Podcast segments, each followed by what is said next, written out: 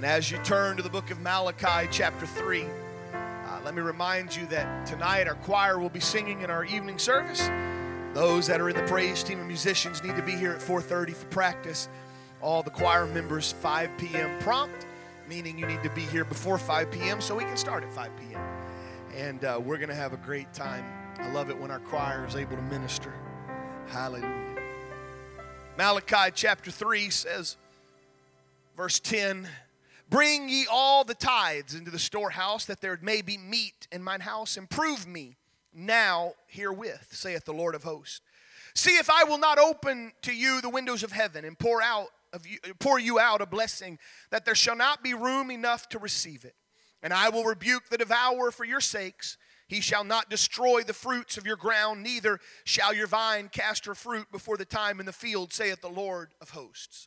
And all nations shall rise, or all nations shall call you blessed, for you shall be a delightsome land, saith the Lord of hosts. Over the last couple of weeks, we have introduced to you the theme for this year, a theme that simply says invest.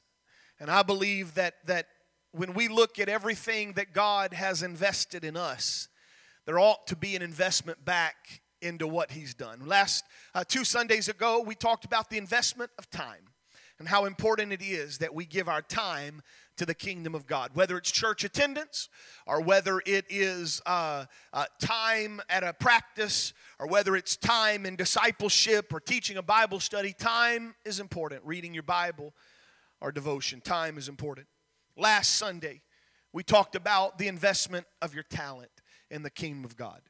And uh, if you were not here for those messages, I encourage you go back and listen to them. You can get them from our media department. You can go to our website and you can go and see them and listen to them uh, because that's going to be something that we focus on this year. And I want you to be caught up with all of us. And today, we're going to talk about investing our treasures into the kingdom of God. You can be seated.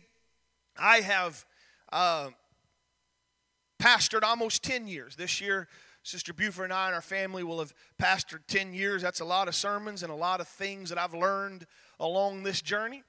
And uh, I'll tell you, there's about two things that people don't like, uh, or, or, at least they get a little uncomfortable, if you will, when we start talking about uh, giving. One of them is when we talk about giving, and the second is when we start talking about living holy. It kind of gets a, a, little tight. I remember telling my wife one day that I was going to preach on tithing, and she looked at me and she said, Are, are, are, are you sure you want to do that?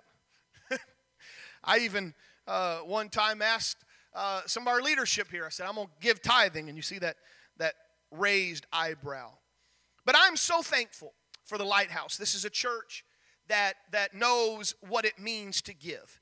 And uh, I, I, know that if you go tomorrow to work and you say, well, Pastor taught about tithing, some of those unchurched people, they'll look at it at a contentious way and they'll say things like this All preachers want is my money. They'll say, All the church wants is our money. And perhaps to the untrained eye who observes the offering plate that gets passed, maybe I, I guess it would seem that way. But I believe you and I realize it's so much more than that it's an investment of our treasure. And so, for the next little bit, would you allow me to teach maybe a little different Sunday morning uh, uh, sermon? And let me teach to you about what it means to give. If you look in the Bible, and I, I guess through the King James Version, you will find that the word love or the concept of love is mentioned over 300 times. Pray is over 450 times. Fasting is mentioned 100 times, but giving is mentioned over 800 times in the Bible.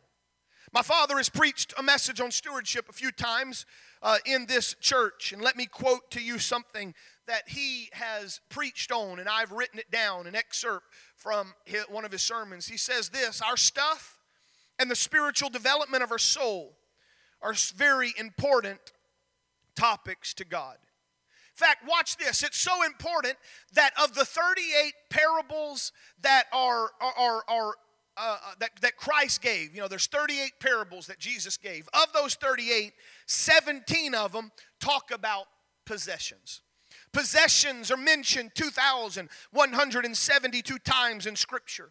Three times more than love, seven times more than prayer, eight times more than belief. In fact, somebody said if you took the Bible and divided it up, 15% of God's Word deals with possessions.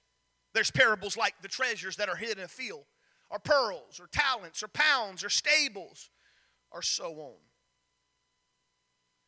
Thing I believe that the Lord understood in His infinite wisdom is that in the strictly spirit or, or, or a physical sense, giving is hard.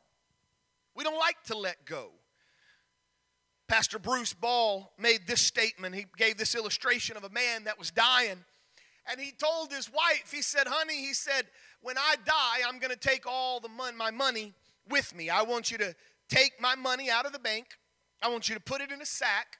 I want you to hang it in the rafters there in the attic. And when I die, I'll grab the sack on my way to heaven. The wife did as he uh, said. The day came and he died, and after all of the grief, she raced to the attic and found that money in that bag still there, and she thought within herself, I knew I should have hung it in the basement. It's hard to let go. It's like the man that was going to die, and he said, I, I want you to put all my money with me in the casket. So his wife wrote out a check and put it in the, in the casket. Somebody asked her, Why'd you do that? He said, Well, or she said, Well, if he can find a place to cash it, then that's his prerogative. There's reasons that we give. And, and, and again, I'm going to teach a little bit. I don't know that we'll shout or dance or, or go around the aisles, but this is so important. I want you to see the Bible. First off, you should give simply because God's word commands it. In Malachi chapter 3 and verse 10, it says that we should bring all the tithes into the storehouse that there may be meat in mine house. It's a, a, a remembering of the commandment that God gave in Leviticus chapter 27, verse 30. He said, And all the tithe of the land, whether of the seed of the land or the fruit of the tree, is the Lord's. It is holy unto the Lord's. Concerning the tithe of the herd or of the flock, even whatsoever passeth under the rod, a tenth shall be holy unto the Lord. He shall not search it, whether it be good or bad. He shall not change it. If he change it at all, then both he and the change thereof shall be holy. It shall not be redeemed. These are the commandments which the Lord commanded Moses for the children of Israel in Mount Sinai.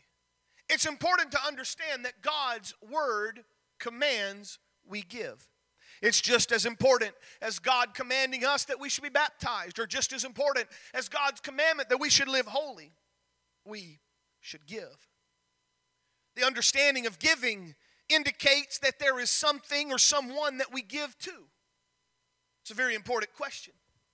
When you put your offering in the plate or you make a check out or you give on our giving kiosks, you're giving to the lighthouse. And while at the end of, of the year you're going to get a giving statement for your, your records and the financial reports, and we understand that, but can I tell you that when you give to the lighthouse, you're not giving to the church, you're giving to God. For the Bible says this in Malachi chapter 3. It says, and, and we, we this is about the third time that I've, I've read this tonight, and I, or this morning, and I'm doing it on purpose. It says, Bring the tithes into the storehouse that there might be meat in mine house. The lighthouse, the churches, the local church is God's storehouse. One of the great principles in the Word of God is the principle of stewardship. In fact, it is in every part of your life. God requires you to be a steward. There is nothing that you have that is yours. Your life is not yours, your wealth is not yours. The house that you live in is not yours. The car that you drive is not yours. How do I know that? Because the Bible says the earth is the Lord and the fullness thereof. If you and I, and I think we do, but let me just help you, if you and I would grasp that concept, it's His, then it makes it so much easier to give. I find it funny that people would, would say, well, well, why should we tithe? We use the phrase 10%. You know, why does God want that? Uh, let me just kind of tell you that God can do anything He wants to give, He, he wants to do. He could have decided that I'm going to give you 10% and you got to give me 90%. He could have woke up if you will, and, and said, I'm going to permit for humanity just to have a bare existence. Uh, and if you look through, um, um, let, me, let me help you out. How many of you have looked through uh, the book of Judges? And you see all of the times that the Philistines and the Midianites and others came and look at how hard they taxed and how much they stole from the children of Israel. God could have been that kind of person. But God said, uh, I'm not asking for a half. I'm simply asking for you to give your tithes and your offerings. Now, I know the Bible says don't let your left hand know what the right hand is giving, and we don't need to trumpet every time we give, and you don't have to tell everybody how much you give. I understand that. As a pastor, I don't ask to see your paycheck. I'm not asking for you to give your, your, your, your W 2 or whatever that is. Uh, but, but it is kind of obvious that if I, you have a job and you've never given to the church, I, I would say you're not giving your tithes to the Lord. There's only really a reason that we track who gives. Nobody gets to know that information except Sister Sharon, our financial secretary, and, and the pastor. And it's twofold. Number one, we have to uh, give account for tax purposes and for accounting purposes. And it also only seems fair that there's moments in which the church comes together in a business meeting to vote on business matters. And I would think that those who have given faithfully need to have the voice to know how this church is operated. But at the end of the day, it's not about us seeing how much you give, it's about the attitude of why you give. See, when God decided to put into his commandments and his word giving, he did so for two reasons. Number one, it reminds you and I that it really belongs to him. I know you went to college and you, you got good grades, hopefully, and you got a good job, but I would like to think at the end of the day, you say, Lord, it was your wisdom that allowed me to pass my classes. I know I can say that. Some of y'all graduated summa cum laude. Some of you grad, graduated uh, magna cum laude. I graduated, thank you, laude. And uh, that's how that works. I don't know if it was very spiritual or not, but there was a lot of tests I prayed over. Probably because I didn't study real well. But I've learned in my life, as we've seen, my life is not my own the blessings that God has given me, the wisdom that God has given me, and each and every aspect of my life, I've learned to say, Lord, this really is yours, and you're just letting me play a part in it. You're letting me be a steward, you're allowing me. The second reason why God commands us to give is because it's a way of checking that worldly mindedness it's a way of checking the selfish nature that rises within us. It's a way when we give. It's much like what you said, Brother Perryman, as you open the service, that fasting, excuse me, fasting gets our attention, prayer gets God's attention. I will tell you right now, God doesn't need your money. He owns the cattle on thousand hills, which is simply a, a way of saying he's far richer than anything that we could ever give. But it's about checking our world mindness. And when we give, it checks that selfishness. When we give, it allows us to see that we have been called to be good stewards of God's estates. A little boy was and his sister, brother and sister, they were out in the backyard and they were playing uh, Noah's Ark in the small wading pool there. And they'd filled that wading pool up with water and they'd gotten a shoebox or something and it was floating on top of the water. And they had gone and they had uh, put in all of the little animals they could find. And uh, Sissy's doll was in there and his G.I. Joe men was in there. And they were they were really going to town. They had listened carefully to his Sunday school teacher, and they knew that when the flood waters succeeded, seceded and, and they began to, to subsided and they walked out, uh, that there was an offering that needed to be happening. And so they couldn't decide what they were going to sacrifice. And finally, the little boy said, uh, Why don't you offer your doll, sissy? And of course, she said, That ain't going to happen. And she countered with, Why don't you offer your G.I. Joe? And he said, No to that. And finally, the little girl ran back in the house and a few minutes later came back with an old stuffed dirty little sheep. One ear had been ripped off, the wool was dirty, one eye were missing. And she said, Let me give this. We don't even want it. anymore. Somehow that becomes the common thread in a lot of people's life. That their giving becomes the things they don't want rather than the things that they ought to give. There's timeless truths contained. How many times do we let our giving be dictated by things we don't need or want? When instead, I would like to remind you that the greatest way you could ever learn to give is learn to give the first fruits. It's far more than just your tithes. I would say that you ought to give your worship first to God. Then you can live your life. You ought to give your time first to God, and then He'll fill the rest of your time up. You ought to give your, your offerings and tithes first. A tithe is a 10%. Because much of the Bible was written before money became an everyday commodity, it was common in their lives to deal in the bartering system. And so it was that God said it's easy give a tithe. You give a tithe, 10% of the grain that you grow in a season, 10% of the livestock that is born to you. However, today, most of us don't live by that bartering system. Most of us don't live by that. Instead, money is the currency of today. You can't go to the bank and pay your mortgage with a wheelbarrow of potatoes. You're not going to go into the, the credit union and pay your car bill with a, a, a cow or something like that. You go with money. And so the principle is now we give of our treasure. The Lord said in Malachi chapter 3, verse 8 through 10, it says that they had robbed God. And then the answer is, How did we rob you? And he said, Well, you robbed when you didn't give your tithes and your offerings. I want to give you just a few things very quickly that are so important. And, and you may say, Pastor, I'm already doing this. I understand. But perhaps there's one here that, that hasn't, or you haven't learned yet, or you're curious as to why. Let me tell you how you should give. Number one, give to God first. And then I highlighted in it the Nike slogan just do it. There's no, you don't have to think about it, just do it.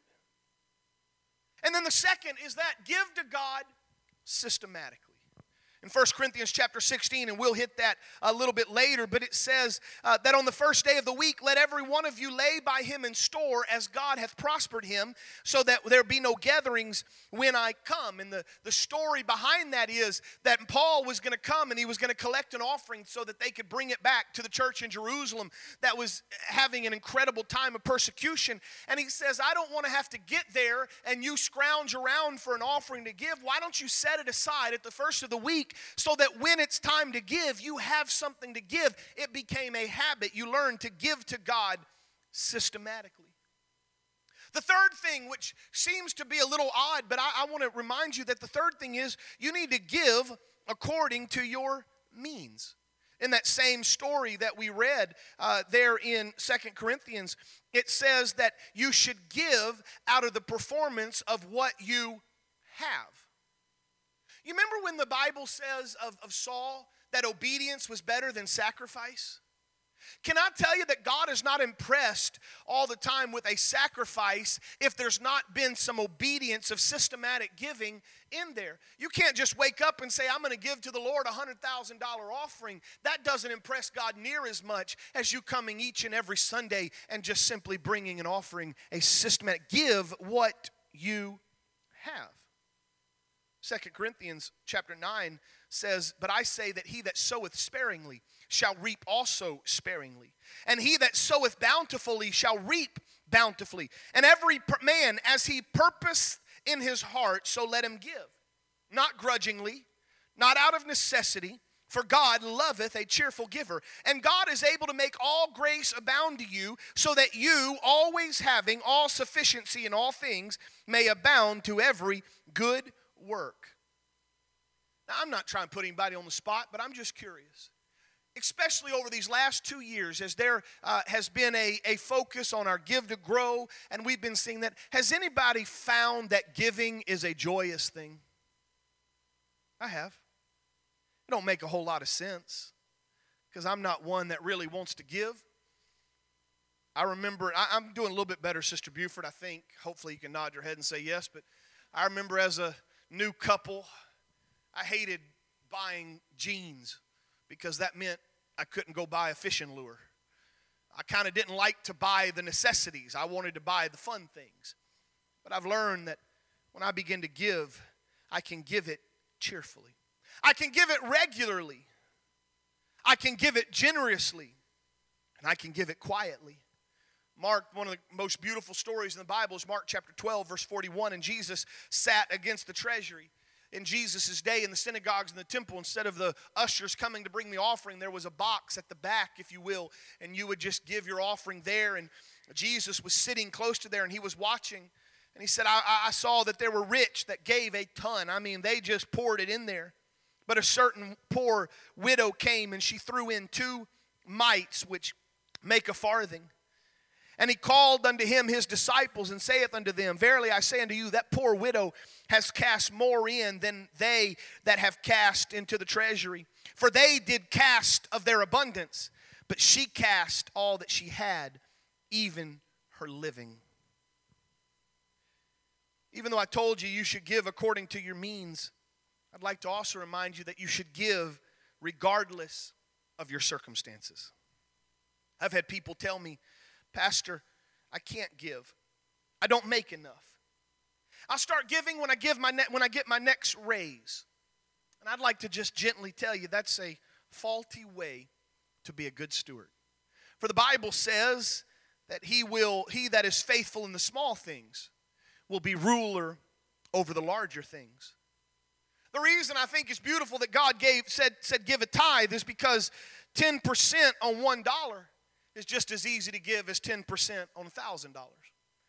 And I would tell you today that if you can't learn, and, and I know our young people, they went to class, our children are downstairs, but I teach my I teach Zane and Zoe that if you can't learn to tithe now, God will never bless you later. I loved making money. I've always had that desire in my heart. I love making money. And as a as a as a, a young boy, I learned very quickly that one of the most incredible ways to make money and, and make a lot of money, especially for a kid, was to go shovel driveways. Anybody ever shovel driveways and make money off of it?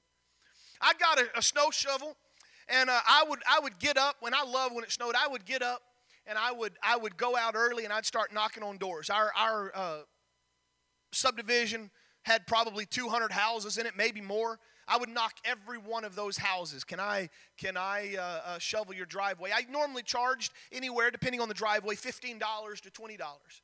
So you can imagine for a, for a 12 or 13 year old kid sh- shoveling five driveways, I made $100, and that was like a million dollars to me.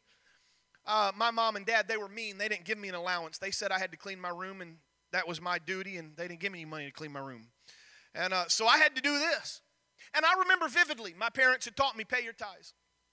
And I can tell you without a doubt, if I paid my tithes, the next snow, I would make far more than I had ever made. If I didn't pay my tithes, and I could go and show you, if I didn't pay my tithes, it didn't matter if the next time it snowed 100 inches, nobody would let me shovel their driveway. I learned very quickly that there was a reason we should give. And if you'll learn to give in the small things, regardless of your circumstances, I've watched people lose their job and still tithe. I've watched people go through heartaches and still give. And I've watched them come on the, on the, on the backside of that and watch God bless them. Then I've watched people whose God has touched them and they didn't tithe and they lost it all. We give those first fruits. We give those first fruits. You know, it's, I don't like preaching messages like this. I'd much prefer to start hollering and screaming and dancing and talk about the Holy Ghost outfilling. But I've learned in life, there's some things in life that we bring on ourselves. In Haggai chapter 1, and I want to invite you to turn there with me, please. Because while, watch this, while none of you, if I would have said today, congregation, I want to preach on giving I don't know that any of you would have been like, woohoo, let's go, Pastor. But if I would have said, let's take some prayer requests, and, and, and maybe I said, we'll, we'll take them and you can give them to me, I promise you, over half of the prayer requests that I received would have been financial in nature. And there's a reason why, and I want you to see in Haggai chapter 1. There are consequences if we don't give. I'm going to read from the New Living Translation because uh, of, of, just some of the way that it, it reads, but you, will see it says the exact same thing in your King James Version or your New King James Version or whatever version you have. On August 29th of the second year of King Darius's reign, the Lord gave a message through the prophet Haggai to Zerubbabel, son of Shealtiel, governor of Judah, to Joshua, the son of Jehozadak, the high priest. This is what the Lord of the heavens armies say. The people are saying the time has not yet come to rebuild the house of the Lord. Then the Lord sent this message through the prophet Haggai Why are you living in luxurious houses while my house lies in ruins? This is what the Lord of heaven's army says Look what is happening to you. You have planted much, but harvested little. You have eaten, but you are not satisfied. You, are, you drink, but you are still thirsty. You put on clothes, but you cannot keep warm. Your wages disappear as though you were putting them in pockets filled with holes. I chose this version because of that one phrase, because it is amazing how many times I have thought that of myself, or you have. Lord, where in the world did all my money go? I got a paycheck and it just looks as if my pockets had holes in them. And we say that. Here's the reason. This is what is happening to you, say the Lord's army, or the, the Lord of heaven's armies. Go up to the hills and bring down timber and rebuild my house. And then I will take pleasure in it and be honored, saith the Lord. You hoped for rich harvest, but they were poor. And when you brought your harvest home, I blew it away. Why? Because my house lies in ruins, says the Lord. While all of you are building your own fine houses, it's because of you that the heavens withhold the dew and the earth produces no crops. And I have called for a drought on your fields and hills, a drought that withers the grain and grapes and olive trees and your other crops, a drought to starve you and your livestock and to ruin everything you've worked so hard to get. And then if you keep reading in verse 12 on, they begin to change what they were doing. Now I know, I know, I'm preaching to the choir. Because you in this church, you have given and there are times and time again that I step back and say, How in the world, God, are you doing this? And it's because the majority of us, we understand this. We've lived the moments where it seemed as if our wages just disappeared as I was putting them in pockets with holes. We've lived through the poor harvest. We've lived through the things. And then we've got the understanding Lord, if I give, there is a blessing that accompanies it. But let me just talk to just maybe one person, I don't know. I don't have anybody in mind right now. But let me just say if you're here today and you say, God, why haven't you blessed me as you've blessed others? Why don't the things that I work on and do, why, why don't they, why, why are they not blessed? I would say, as Malachi told them in Malachi chapter 3, will a man rob God? But you've robbed me. And so you say, Wherein, wherein have we robbed thee? And the answer is in tithes and offerings. And because of that, you're cursed with a curse, for you have robbed me, even this whole nation.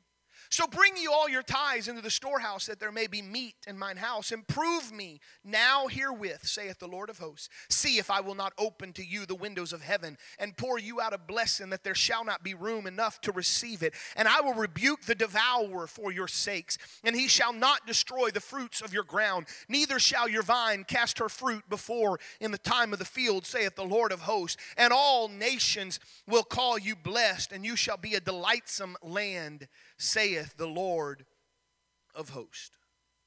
In that, I've learned one thing, and I believe it with all of my heart that there is a devourer that would like nothing else but to make your life miserable.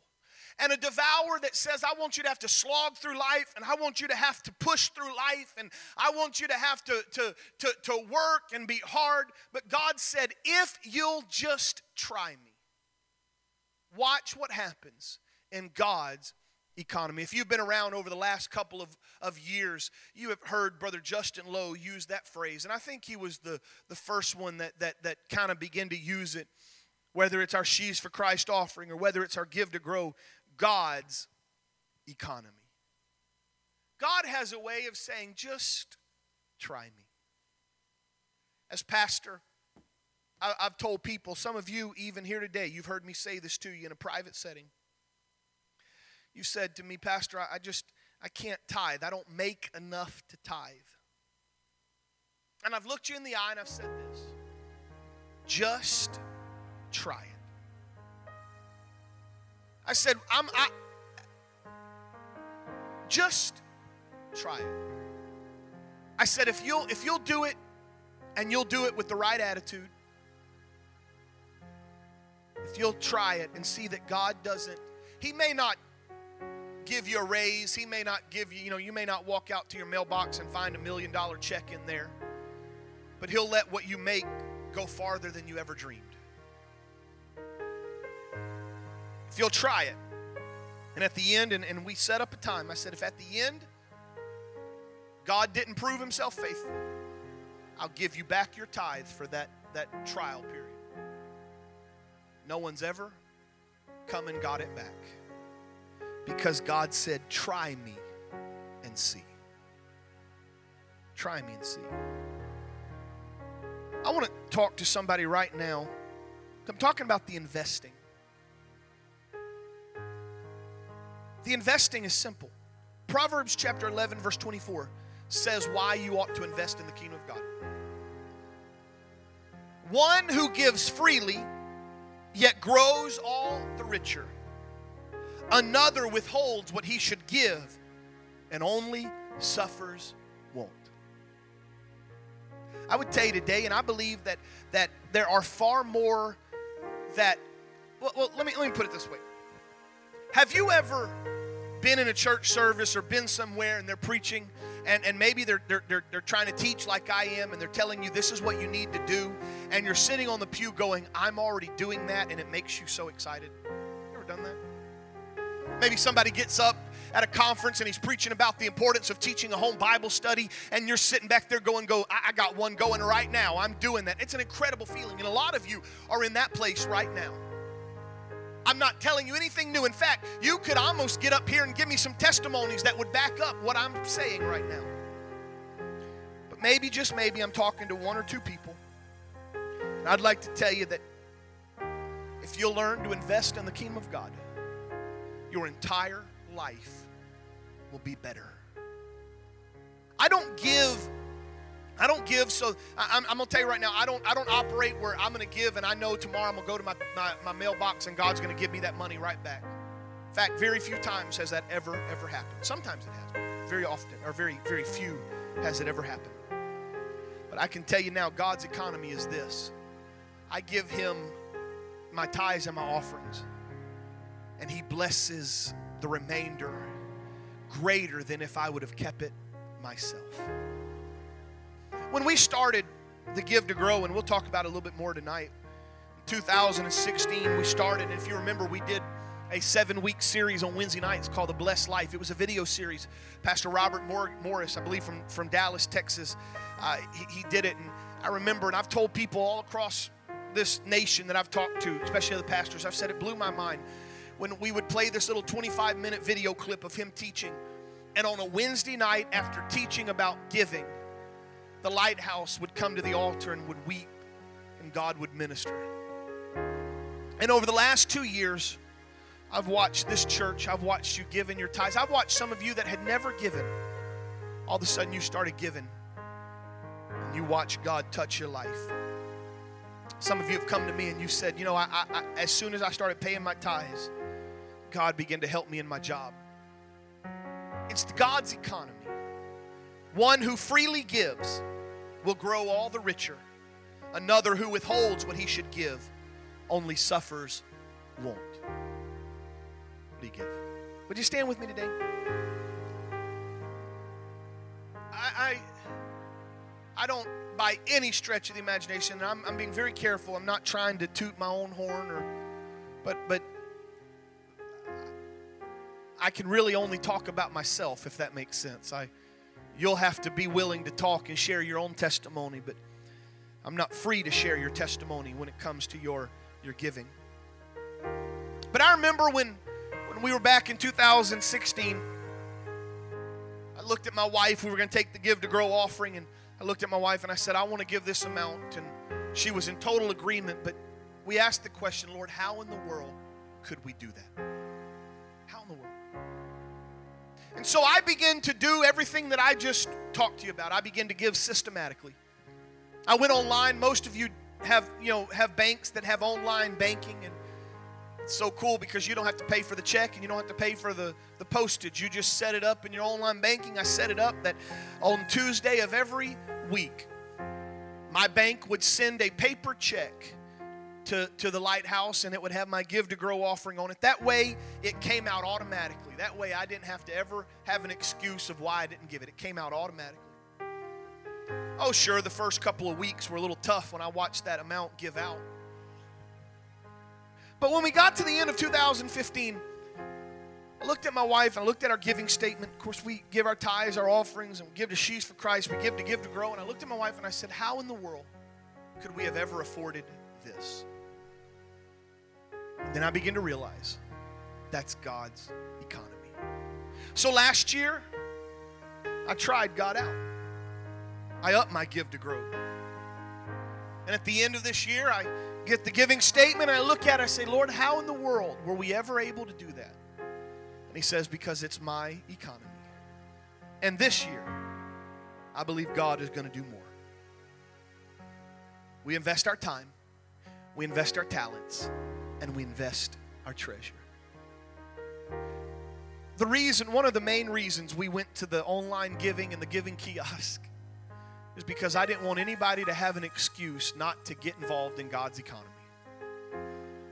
Because some of us, especially you younger people, I'll pick on you, Brother Andrew, you probably don't even use a checkbook. Brother Jared, I, I doubt many times you have cash on you. So we put a giving kiosk back there, and it cost a little bit of the church. There's some processing fees. And when we were talking about it, I said, Well, I just don't want anybody to have an excuse not to get involved in God's economy. Because if you'll just, that word, if you'll just try God, watch what He does. And so I'm going to pray right now, and then I'm just going to ask you just to, just to kind of stay where you are. I'm not going to ask for anybody to get out of your seats. I'm not going to ask anybody to come and, and tell me what you're going to give. That, that, that has nothing to it. Tonight, you're going to hear me talk about a sacrifice, and, and, and you're going to hear me explain it. But at the end of the day, I'm not interested too much. I mean, don't get me wrong, I'll accept it, and the church will accept it. But I'm not interested in somebody saying, I, I want to give this massive amount of money. I think God is looking for the faithful consistency. $5 a week, $20 a week, paying your tithes every time your, your check comes, getting involved in God's economy and watching what he does. But I want you just to close your eyes because I do, I do feel his presence. And I've watched as I begin to preach, I've watched some of you with tears in your eyes. I've watched some of you nod your head because you've been a part of God's economy for a little bit and you've watched what God has done. Some of you, you've tried God out and you could stand and say, He, he, he did everything He promised He would do. And I'd like to tell you today that if you're dealing with your finances and you've got issues going on and you're saying, God, I'm never ever going to be able to get out of this. I'd like to ask you, are you giving to Him? Because if you're not giving to Him, the answer is very simple. You will never get out of that trap. But if you learn to give to Him, He'll bless you sometimes in spite of your own doings. And He'll lead and guide you into a place of promise. Would you let God begin to speak to you for just a moment, just right where you are?